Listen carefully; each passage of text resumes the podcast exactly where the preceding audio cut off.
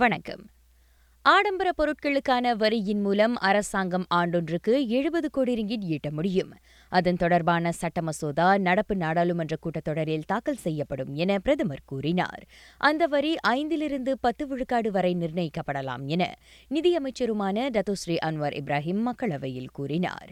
குறிப்பிட்ட விலையை தாண்டும் நகைகள் உள்ளிட்ட ஆடம்பர பொருட்களுக்கான இந்த வரி ஈராயிரத்து இருபத்தி நான்கு வரவு செலவு அறிக்கையில் தாக்கல் செய்யப்பட்டது.